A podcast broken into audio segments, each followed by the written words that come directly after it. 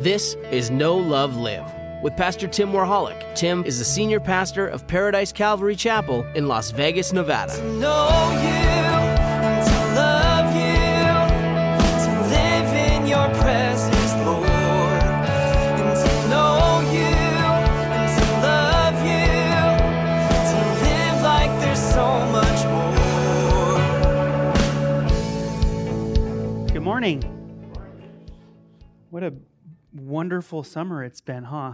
So beautiful. I was considering, I was uh, remembering, thinking about all the stories of pastors that I know and Christians that I know who came to know the Lord because they were invited to a vacation Bible school. And there's one particular pastor that I know who, you know, his family didn't go to church, and his friend next door invited him to go to church. And uh, his parents said, Well, if they want to take you, they can take you. And he ended up um, coming to know the Lord, and then in, in, in the future, uh, he became a pastor. And, and it talks about how valuable that was. So I want to encourage you guys that uh, you know kids, right? You know a kid. Even if you're driving down the road, you see a kid on the side of the road, invite him to VBS. Give him a ride if he needs a ride. These little hearts, this is a children's ministry and even junior high and high school ministry I refer to as sowing ministries. You're sowing into these kids' hearts for the miserable life they're going to have in the future. what do I mean by that? They are going to see how bad they need Jesus because they were told when they were kids, life is going to be tough. You know, things are going to get hard. So, and even more than that, inviting some kids that you know, please be praying with us, like, like Ricky said. Be praying for us intentionally for these kids and that they have a blessed week with Vacation Bible School. Amen? Amen. We're in Philippians chapter 3 this morning. If you need a Bible, please raise your hand so that we can get you one. You can follow along. Starting in verse 1, the title of today's message is Simple Mind. Simple Mind or Simple Minded. That's not to be a, a jab, it's actually good to be simple minded. If you remember, um, our last two chapters also had had similar titles, but um, today, you guys ever heard the acronym KISS before? I, I put it in big letters for you K I S S. Keep it simple, silly. Got to church this up, you know what I'm saying? Keep it simple. Why do we tend to always overcomplicate things? It's like in our blood to make things more difficult than they have to be. And sometimes we just need a little reminding. Do you need to be reminded about stuff? Man, I've got everything. If I don't write stuff down, it's not going to happen. If somebody says, Hey, Tim, can you do this or that for me? I say, Can you do me a favor and please text me so that it's written down? Because in a week or two, if you said, Hey, you said you do that for me, I'd say, I, I have no recollection of that conversation. We need reminding. We forget things so quickly. I have five kids. I feel like the, the, the biggest part of parenting is reminding our kids what to do and what not to do. They already know. I say, You know this already. What are you doing? You should know better. Why do I have to tell you every day? Because I'm the same way. And so are you. We need reminding. We're going to look at six R's this morning because you guys like to take notes, I'm told, and I can see sometimes. These things will help you remember six R's. We see the first two in verse 1. Finally, my brethren, rejoice in the Lord.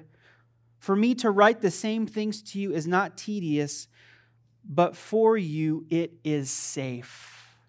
Let's pray. Father, we thank you for your word to us today. We pray, God, that we would have hearts that are cultivated and, and willing to receive your word to be planted that, and that your word would produce fruit in our lives from it. Thank you, God, for my brothers and sisters who are here this morning. We get to gather together in your name, have fellowship with one another, the breaking of bread, prayer, the apostles' doctrine, here what we look at. God, we pray that you would, that you would really unify, solidify, and bless this fellowship that, that gathers together in your name. Thank you for that worship team, God, that, that we're so blessed to have each and every single person on that team that contributes to us as a whole offering you the fruit of our lips. Coming from our heart, that we could sing a little louder because you are so great and mighty. God, we also thank you uh, and, and recognize this time in your word as a form of worship, as a form of obedience, submission to you. And God, I pray that you would bless the tithes and offerings today, that those words will also be made in, in an act of worship to you not given to any person or any name, but, but that, that we would honor you in those things that, that you provide us with and, and that you'd be glorified through it. Bless your word again, we pray, Father, in Jesus' name. Amen.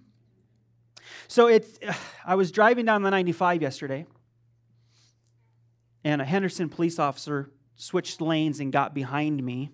And I knew immediately when he did it, because you know, you know, well, you just know there's something when he's in a different lane and then he looks over at me and he gets behind me, I'm like, I'm going to get pulled over. I'm going to get pulled over, you know. And it seems like God always gives me the perfect sermon illustration by letting me get in trouble for your guys' benefit.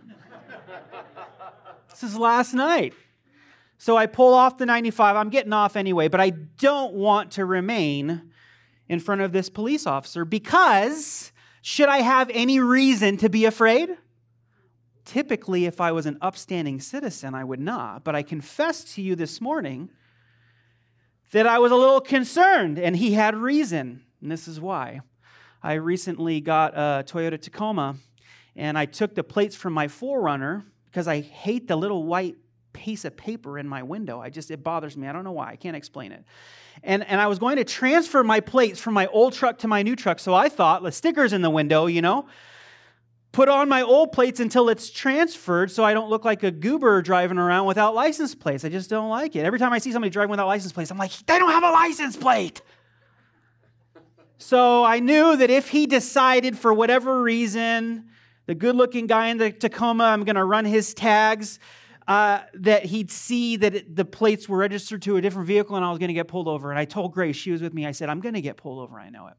So I pull up to this light and wanting to get away from him as fast as possible, I didn't California roll. I came to a complete stop, but then I turned. After I turned, realizing that that was a no turn on red light.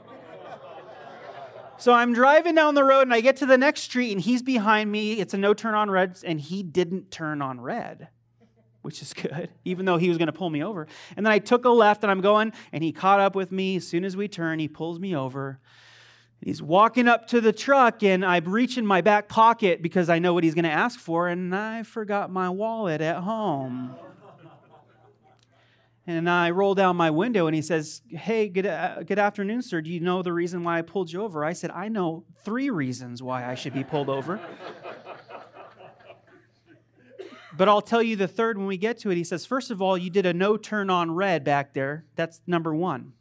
Number two, I ran your plates and, and you're fraudulently putting these plates on a vehicle that it's not registered to. I said, hey, you know, fraudulent, that sounds serious, man. I mean, it's not that big of a deal. And I said, and the third thing, which you're not, you don't know about yet, is that I forgot my license at home. And he said, oh, okay, you know, well, you know, give me your information, your name, and give me your insurance, and I'll go run everything.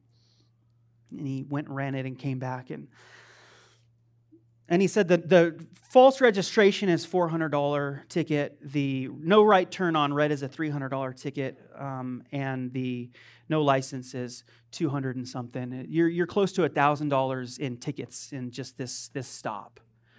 And I kind of breathed in and he said, But I don't like to give out tickets. And I said, Oh, so what? And he said, I'm going to let you go but I want you to remember I want you to remember that you need to take care of these things. And the next time you get pulled over, you might get somebody else who likes to write tickets. I'm very thankful for the Henderson Police Department and for that particular officer because I don't have $1,000 to give nobody, let alone to pay for a mistake that I made. Yeah, I made a mistake. We make mistakes still. And, and Paul is emphasizing today in this chapter, he, he wants to remind us that we need to remember where we are. We need to remember what we've been through. We need to remember where we're going so we're in the right place.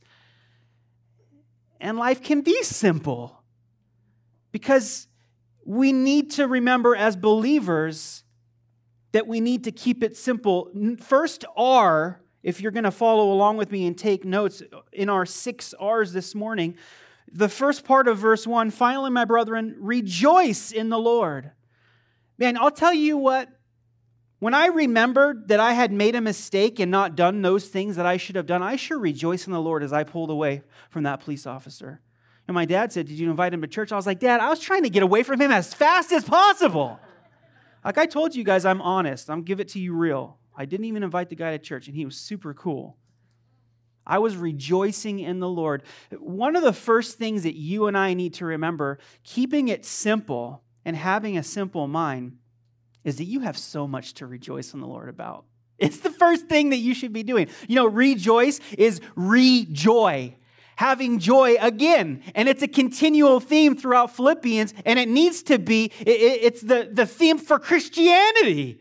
It's that we have joy in receiving the gospel, the good news of Jesus Christ, and that we should never be in a place of overcomplicating it. Number one, rejoice. Number two, for to me to write the same things to you is not tedious, but for you it is safe. He says, I don't mind saying these things over and over again. Sometimes you guys might think I'm repetitive. But, but, but it's good. It's for our benefit. He says, Remember, remember. And I don't mind saying this to you over and over and over and over again because you need to be reminded. There's no point in my life that I'm going to stop reminding my own children things that they should be doing or not doing to prevent them from, from hardship that they don't have to go through, uh, that they don't have to go through, to prevent them from something that's not going to keep them safe. I want them to be safe their whole lives. So it's not a burden for me, he says, to continue to remind you, to put you in this beneficial place, to keep you safe. Those are your first two words rejoice, remember. Look at verse 2. Beware of dogs, beware of evil workers, beware of mutilation, for we are the circumcision who worship God in the spirits. Here's these three groups of people that he's warning them about, who's really the same person or the same people that have infiltrated the church and have corrupted the gospel of God by overcomplicating things. The gospel was meant from the very beginning to be very simple. In fact, I talk to people all the time when I share the gospel with them through faith in Jesus Christ, his death, burial, and resurrection. Their sins are atoned for and they can have a right relationship with God. And they say, It's so simple. What else? And I said, There's nothing else. That's why it's called the gospel, translated to, that's why it's called the good news, because there's no burden requirement for you. And then these, there's these people that came into the church, and he, and he calls them dogs. That's an insult, right? He says, Beware of dogs. I read this awesome quote by Winston Churchill this week. It says, Dogs always look up to you, cats always look down on you, but pigs see you as their equal. you can do with that what you will. But he says, Beware of dogs, beware of evil workers. You know, these people, they are intentionally doing something to benefit themselves. That's what a worker does, right? You go to work so you can get a paycheck, something that benefits you. He says they're evil workers. They have bad intentions. And usually in the church, when somebody puts a burden on you, it's to serve themselves. Have you ever been in a legalistic church setting before? I have. It's nasty. They overcomplicate things so much to where you have to dress a certain way, you have to act a certain way, you have to be a certain kind of person, and, and everybody looks the same. And if you don't fit in, then you're not welcome. That's not a true gospel preaching, teaching, loving church. That's the dogs coming in, that's the evil workers. Beware of the mutilation. This chapter is one chapter in the New Testament that, that Paul gets pretty graphic to make a point about. What he's calling them the mutilation, he's re- referring to uh, the Jews or Jewish influenced Christians who are forcing new believers to become circumcised or to hold some part of the Old Testament law. And he says, Why are you doing that? You guys are literally mutilating your flesh for no reason. And then he qualifies himself. He says, for we are the circumcision who worship God in spirit. We don't worship God through acts of the flesh, we worship Him in spirit and in truth. And, and we are the ones that are separate, that are sanctified, that represent that calling. We are the ones who God has, has sanctified as holy and special to Himself. Don't hang out with dogs. Beware of evil workers and, and, and beware of mutilation. For we are the circumcision who worship God in the Spirit, rejoice in Christ Jesus, and have no confidence in the flesh.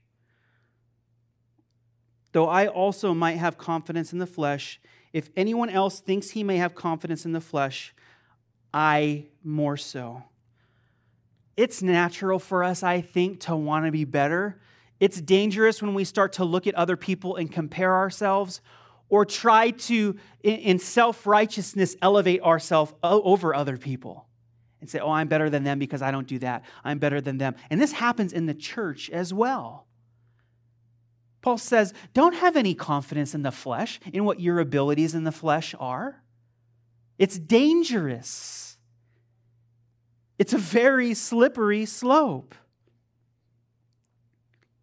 Though I also might have confidence in the flesh, if anyone else thinks he may have confidence in the flesh, I more so. Number three for your R's, if you're a note taker taking notes, reconsider verse 4. If you think that you can have any confidence in the flesh, you should reconsider because Paul can have more than you could ever have him as a historical figure, he could have more confidence in the flesh and his accomplishments in the flesh than anybody in here times 10 probably. And then he lists out this list of, of how he can be so greatly confident in the flesh. Circumcised on the eighth day of the stock of israel of the tribe of benjamin. What do those things say? Very clearly this. He was from birth after eight days from birth, he was accepted in the covenant of God through the act of circumcision. He was of the stock of Israel, of the tribe of Benjamin, the, the area that was favored, even the area where Jerusalem was, a Hebrew of the Hebrews. He wasn't a, a, a, Greek diluted Jew, which many of the Jews did in that time because of the Greek influence. He was a Hebrew of, a, of the Hebrews. He was proud of his heritage, who he was. He embraced it. By the way, this is the chosen people of God. I know that we kind of brush over that and say it quickly because we, we get it, but, but these people were, were picked by God. He says, That's me. I'm not only picked and chosen by God, I was of the stock, I was of the, the best of the best. Concerning the law, a Pharisee. You guys know what Pharisees were? They were the most legalistic. We say it to each other. Don't be a Pharisee. What does it mean? You're placing burdens and laws on people. There was no getting better than a Pharisee. Concerning zeal, persecuting the church, Paul says, I was so zealous in my position, in what I believe, I was willing to kill other people to uphold it. Is that what he did? That's what he did. He stood there while Stephen was stoned to death. He said, you, th- you think that you can have confidence in the flesh? I was willing to let other people die because of what I believed. And I was willing to have a hand in it. Concerning the righteousness of the law, and uh, concerning the righteousness which is in the law, blameless. If, if I can have confidence in the flesh, I would have attained something great. But we see in the next few verses that it's the opposite of what happened with him. There was a laying down of self. And if you or I can have any confidence in, in, in ourselves, I get really nervous when I hear preachers or teachers, you know, talking about self-promotion. I don't really see that. The only self-promotion that I see in the Bible is God promoting me. He promoted me to a position that, that, I, that I'm scared sometimes to, to consider. He's holy and he did it himself simply through Jesus Christ. I have no confidence in my own personal ability. But what things were gained to me, he doesn't say these things are worthless. He says that there, are some, there was some uh, profit or benefit to those things. What things were gained to me, these I have counted loss for Christ. Yet indeed, I also count all things loss for the excellence of the knowledge of Christ Jesus my Lord.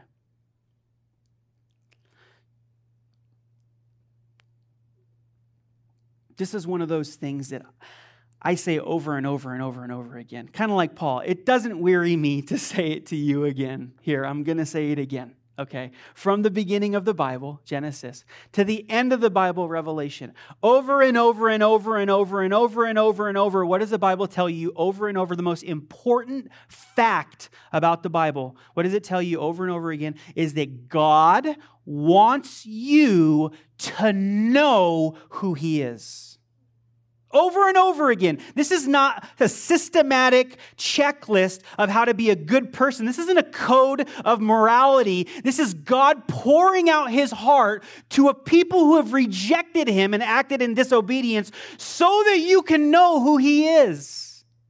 And Paul said, Whatever gain I had, whatever benefit it was, whatever was in my past, I consider it all loss I can indeed I also count all things lost for the excellence of the knowledge of Christ Jesus my Lord. Do you know why this is such a powerful statement? Because this is coming from a man who was a Pharisee that had a burden on him that you could never imagine. The requirement. And what's the excellency of the knowledge of Jesus Christ? Jesus said, My yoke is easy, my burden is light. There's nothing required of you. I'm going to fill what needs to be filled. I'm going to do what needs to be done. There's not going to be a checklist that you have to go through. For whom I have suffered the loss of all things, Jesus Christ, and count them as rubbish, that I may gain Christ and be found in him. Pause. This is the other part of the language that Paul's very emphatically trying to communicate a message to. And it's kind of uncharacteristic in this book, as you've seen through the chapters. It's very warm and bright and joyful. This, these, these terms that he's using now are, are kind of you know like a smack across the face to get attention the way that you translate this word rubbish is is refuse or feces i count them as as excrement they're, they're nothing to be compared with what I have received in Jesus Christ now. Could you imagine being that kind of person? Being at the top of society, regarded, revered, one of the top of the chosen people of God, and then looking back at his past as, as absolute garbage? No, those things have some benefit to, what, to whatever degree they do, but, but to know God? But to, to know God through Jesus Christ, the only possible way that you can know God, everything else compared to that, everything else is, is baloney. You guys like bologna? I actually really like fried bologna sandwiches, but this is not the good kind of bologna I'm talking about. It's bad kind of bologna. Not to be compared for whom I have suffered the loss of all things and count them as rubbish, that I may gain Christ and be found in him, not having my own righteousness, which is from the law, but that which is through faith in Christ. Verse number nine to be found in him not having my own righteousness. Somehow we can slip into this mentality of self righteousness. This is very important for us as a church not to give ourselves over to. Self righteousness is a very, again, I'll say, slippery slope that you can find yourself in. That's happened historically over and over and over and over again. This is another fact that I've shared with you before, and I would like to share again to, to remind you. Christianity is the only religion that teaches we can do nothing to earn or pay our way to heaven. Christianity is the only religion in the world. Every other religion, every other major religion, there's a requirement that you have to pay to have a relationship with God. Christianity is the only one that says no requirement. Jesus paid it. Have a good conversation with the Father. In fact, this time, instead of just saying it, I made a list for you. Here's, here's a list of righteousness in other religions. Number one, Islam, good deeds outweigh bad. These are actual beliefs, by the way. Number two, Buddhism, living in the right manner. Emphasis on manner. What is manner? It's what you do. Number three, Confucianism, appropriate behavior. Number four, uh, Jainism, if you're not familiar, is an Indian religion cleansed through works. Mormonism, extra grace works, which I like how some of these other religions, even Roman Catholicism, has redefined the word grace. If you look up in the Catholic Encyclopedia the word grace, you will find that grace is something that you earn from God. God's favor is something that you earn from Him through doing things. This is the, it's the, it's the anti definition of grace.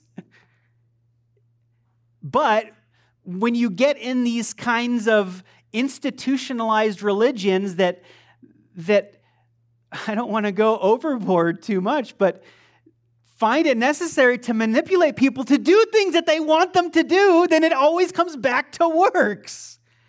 It always comes back to what you have to do. And that's why it's so important for us as believers in Jesus Christ to keep it simple, silly. Keep it simple. It's simple. The gospel's simple. Yes. Do you know why God needed that it was necessary for the gospel to be simple? Do you know why? Because you're stupid. Do you know how I know that? Because I'm stupid. I need break it down for me, Lord. He's like, I'm gonna break it down for you. You're dumb. You can't do it, Tim. I'm going to do it for you. If the Jews couldn't do it, if Paul couldn't do it, if, if the reason I chose people is to show the world that they can't do it no matter how hard they try, then you can't do it. I'm going to do it for you. You are sinful, you are fallen. What I want to bring is restoration and grace.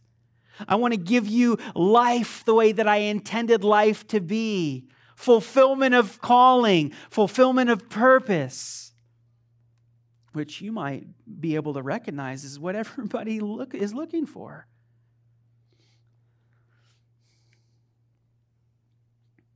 Our point for verse 9, our R, to be found in him not having my own righteousness, our, our, our word is rewind if we ever find ourselves going down that path, right, of, of puffing up our chest in self righteousness that we earned or deserve something, rewind. Go back to, to a previous mentality. Remember the things that God did in your life and don't go down that road. We don't have to rewind things anymore, do we? I just thought of that. We had a super speed rewinder when I was a kid you know, the VHS. takes forever to rewind the movie back. And who didn't rewind this movie when they're done watching it? Wasn't me. Wasn't me. so get this little speed rewinder just so that you can remember to rewind. Don't go down that path of self righteousness. It's not beneficial to anybody, least of all you. Not having my own righteousness, which is from the law, but that which is through faith in Christ, the righteousness which is from God by faith. This is another theme that we see through the whole Bible. You know, God just wants us to come to Him believing He is who He says He is. Have you ever had to uh, convince somebody that you were somebody who you said you were? Imagine if the police officer yesterday tried to make me convince him that I was who I said I was on my insurance card. He knows who you are already. So did the police officer. He went back to his car. He, he was the fastest pullover I ever had. And the, the greatest $1,000 that I ever didn't put on my credit card.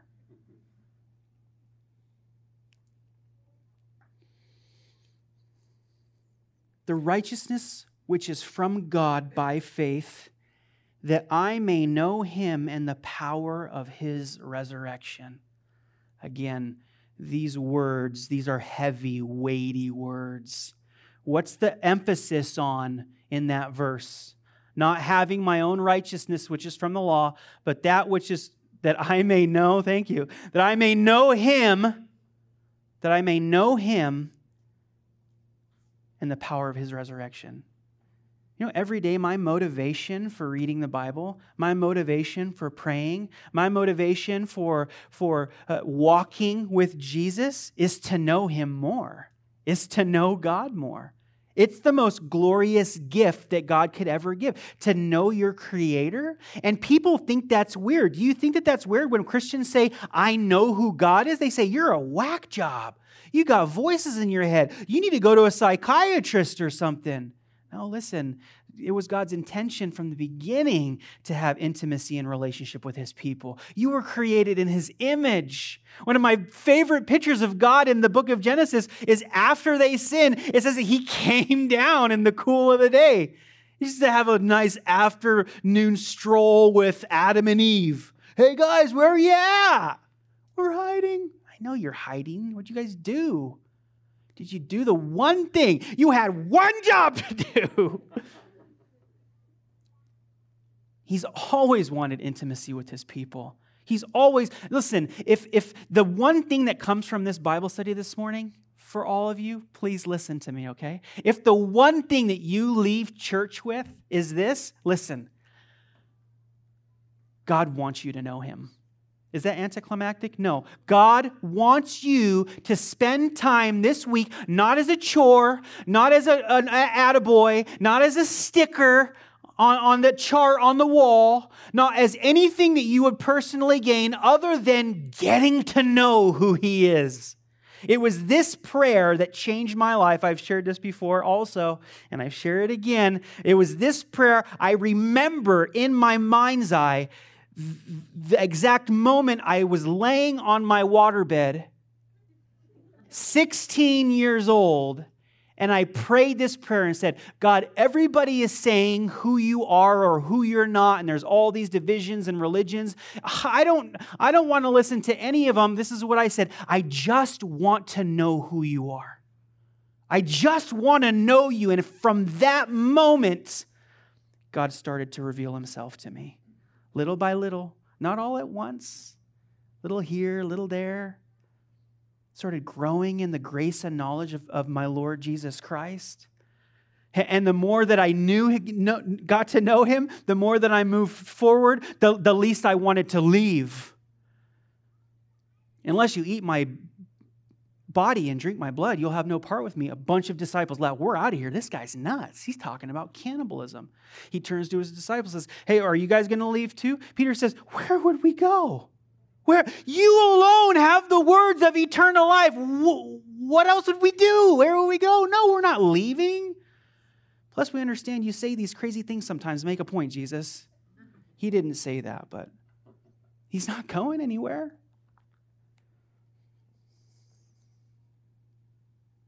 Paul says the greatest benefit I've experienced in becoming a Christian is knowing Jesus Christ more and knowing God my Father.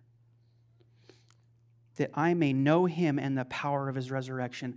You know, I, I love the picture of the resurrection. And this is what we talked about at Easter when we talked about resurrection. Uh, there's power in the resurrection because nobody is raised from the dead, right? Like that is that that's the final nail in the coffin. Get it? He, th- that's it. Once you're dead, you're dead. And that's what all uh, humankind is trying to, to kick against. We don't want to die, we want to live longer.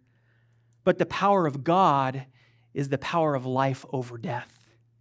It's not just being raised from the dead. When I die, I'll take part in the resurrection for sure. But it's living a resurrected life now. It's experiencing the power of the resurrection now. And Paul says, That's what I want. And you can't experience the power of the resurrection of God unless things die in your life, right? You can't experience the goodness of God's grace and how all things work together for good for those who love Him and are called according to His purpose unless there are certain things in your life that die. And then you'll, you'll be able to experience the power of God through the resurrection. How beneficial is that? Paul says, I just want to know him, and I also want to know the power of the resurrection.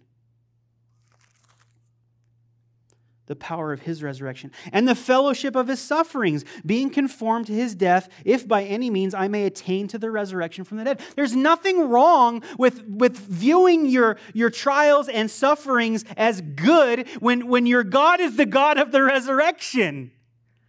Your sorrow, your suffering is nothing to be compared with the power of the resurrection of God and what he's able to do. You know, I've seen the, the, the, most amazing, beautiful thing about being in ministry for so long is I've seen God heal and take care of situations that were completely and utterly hopeless completely no hope at all. This is never going to be eh, any good for me. It's only going to be to my detriment and it's going to cause me suffering. I've seen God redeem and resurrect things from the dead. And people are like, oh what would I do if God didn't give me this perspective? And sometimes we don't even recognize it like we should. Marriage is restored. Relationships with, with children, drugs, prostitution, addiction. He's so faithful to meet his people who were created in his image because he wants you to know him. God, I just want to know who you are. That's why I love our church. I love our heritage in Calvary Chapel. One of the mottos of Calvary Chapel from the early days is simply teaching God's word simply.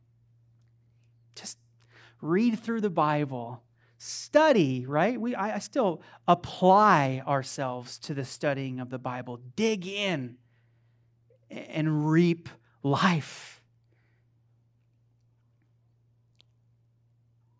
Verse 12, he kind of shifts gears a little bit. There's two ways of thought that he addresses. Remember, we're talking about thinking, right? We're talking 10 times he says remember throughout these four chapters of Philippians. And he, he we're, we're it's all in your head. We're talking about thinking things. The first thought process is, is self righteousness. The second here is, is, is the right understanding starting in verse 12, not that I have already attained or am already perfected, but I press on. There's a submission by Paul to the process. Can you say submission to the process? Got, I haven't done that to you guys in a while. You're a little rusty. There's a submission to the process that God is taking people through. And Paul says, I said all those things. I was the greatest Jew in history. Basically, he said, you know, besides Jesus. I was the greatest Jew in history, and then I count that all as refuse for, for the knowledge of Christ Jesus, my Lord and Savior, for knowing him, for knowing God.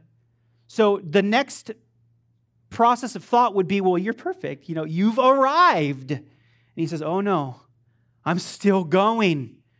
I'm still continuing, not that I have already attained or am already per- per- perfected, but I press on. This is our number five R word race. You know, there's a time when you're, you ever run a race before? Have you ever run from anybody before? It's kind of the same thing. You're, you're running a race, and there's a time when you just want to give up. You know, I could just stop and start walking. But, but in that moment that you think it's time then for you to ramp it up, that's a freebie R word for you. It's not included in the six. But when you're racing, there's a time that you need to ramp. You're failing and you want to stop, but you keep going. He says, I haven't already attained. I didn't finish the race. I'm still going. I have not already been perfected. I press on in this race that I may lay hold of that for which Christ Jesus has also laid hold of me.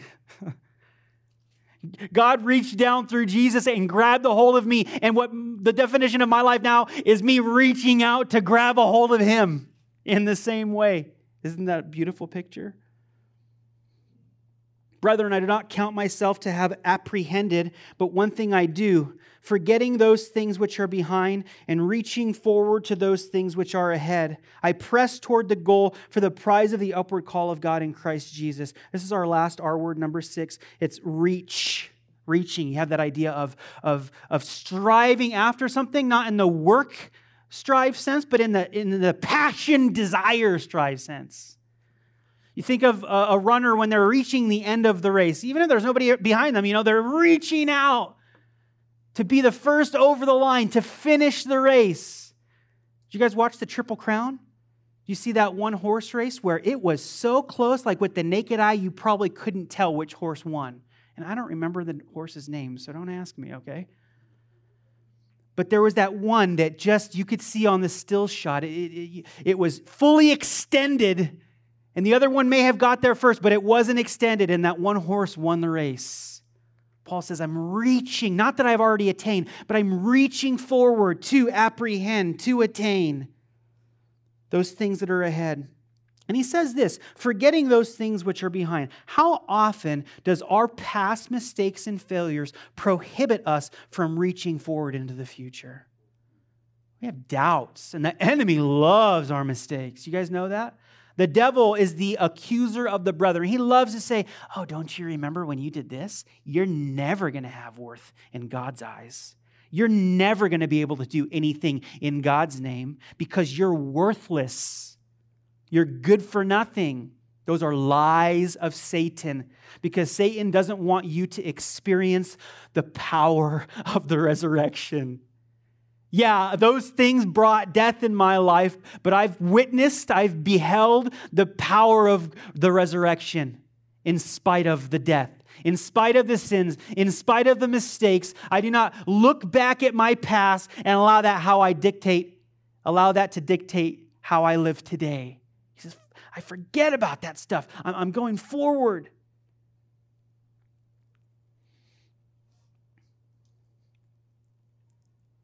And then he says this in verse 14 I press toward the goal for the prize of the upward call of God in Christ Jesus. Now, this is packed. Let's unpack this a little bit. And again, I don't want to be overly enthusiastic or emphatic, but I love this verse so much. Look at this with me, okay?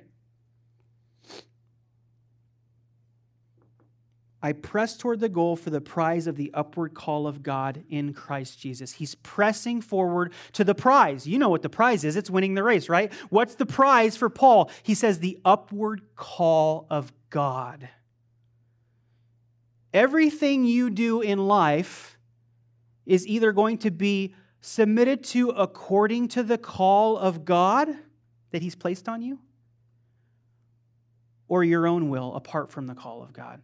Now, we would like to say that, you know, everything works together for its, you know, uh, divine purpose, even my mistakes. No, no, listen. Th- there's definitely a difference between a submission to the call of God in my life and, and an omission or a rejection of God's call in my life to do what I want to do.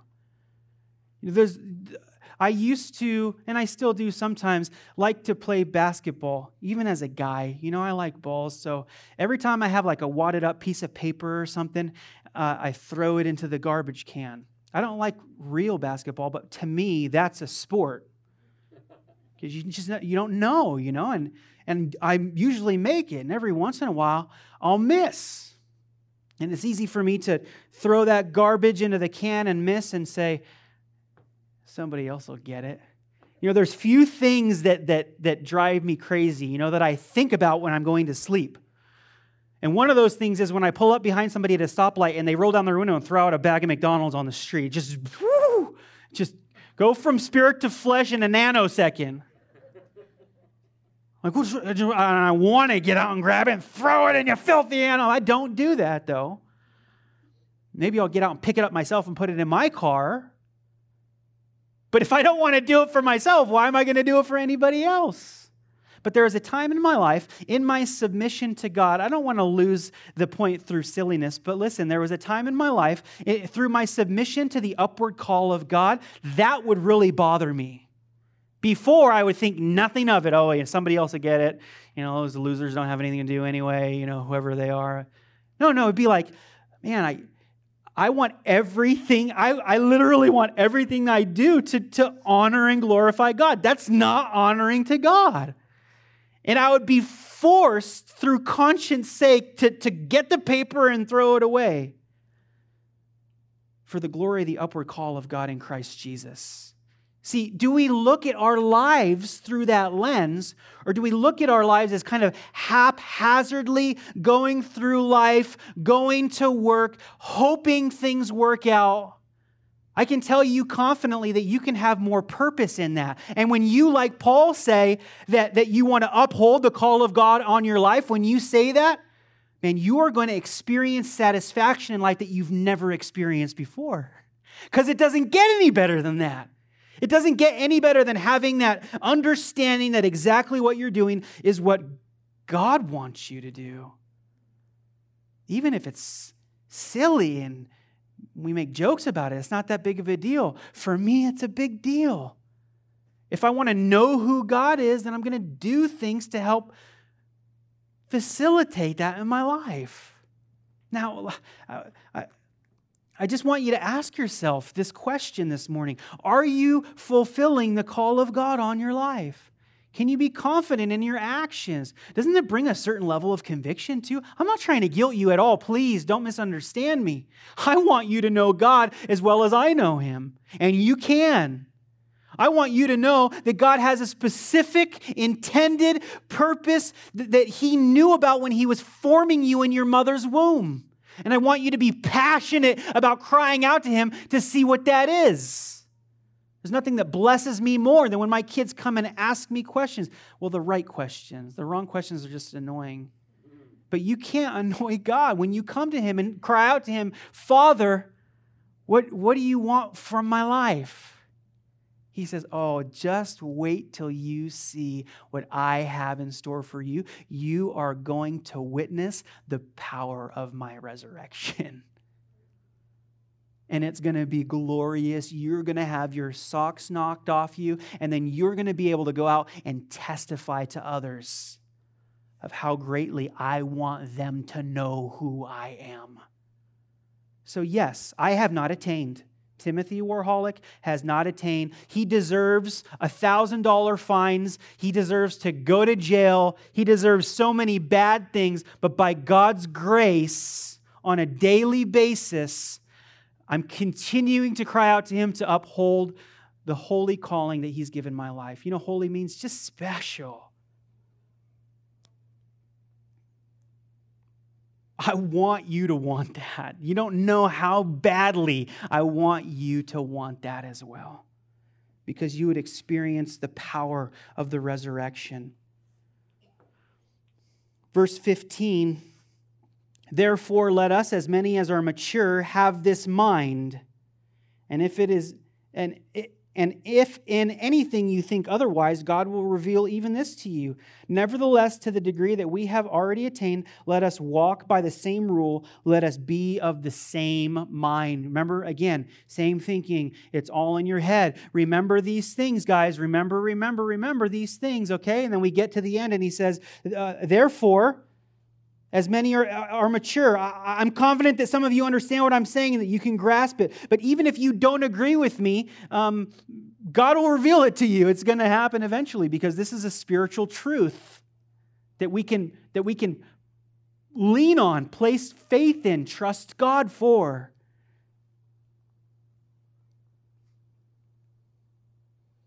And be this like minded with me. Be simple minded. Don't overcomplicate things and do not pervert the gospel. Hey, if people look at you guys and they're going to say, uh, they're going to identify you as a Christian, don't pervert the gospel and put a yoke on them that even Jesus didn't put on them. Okay?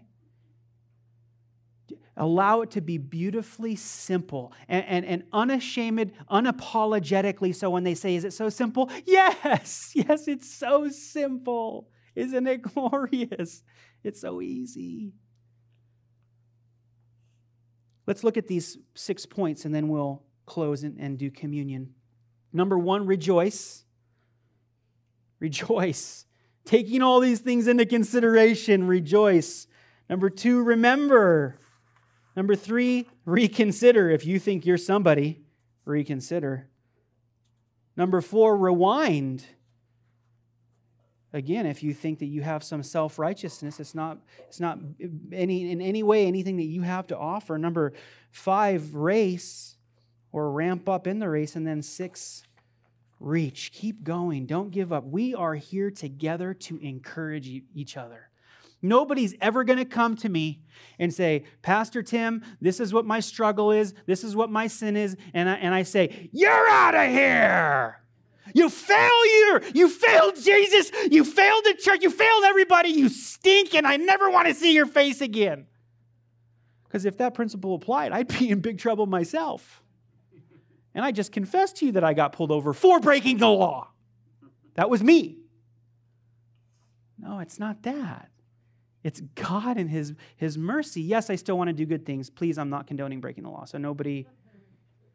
I had insurance too, by the way, and my registration was legal because I still had my moving permit, just so you know. But I did forget my. Anyway. Whatever your takeaway points are today, think about this, okay? God loves you. He wants you to know who He is. He wants you to witness the power of his resurrection. He wants you to experience the fullness of life that he intended for you. And we're the ones that hinder that. Y'all? We are the ones that hinder that.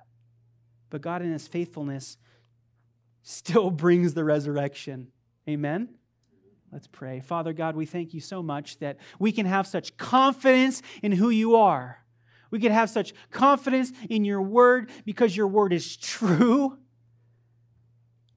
We see it manifested in our lives as truth.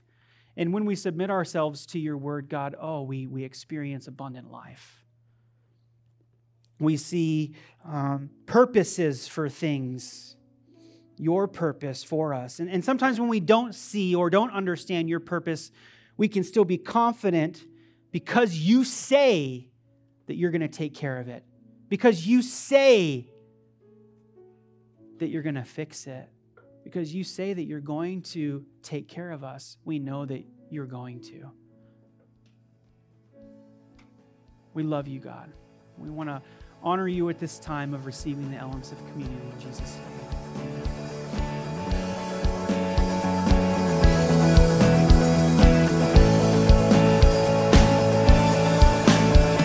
know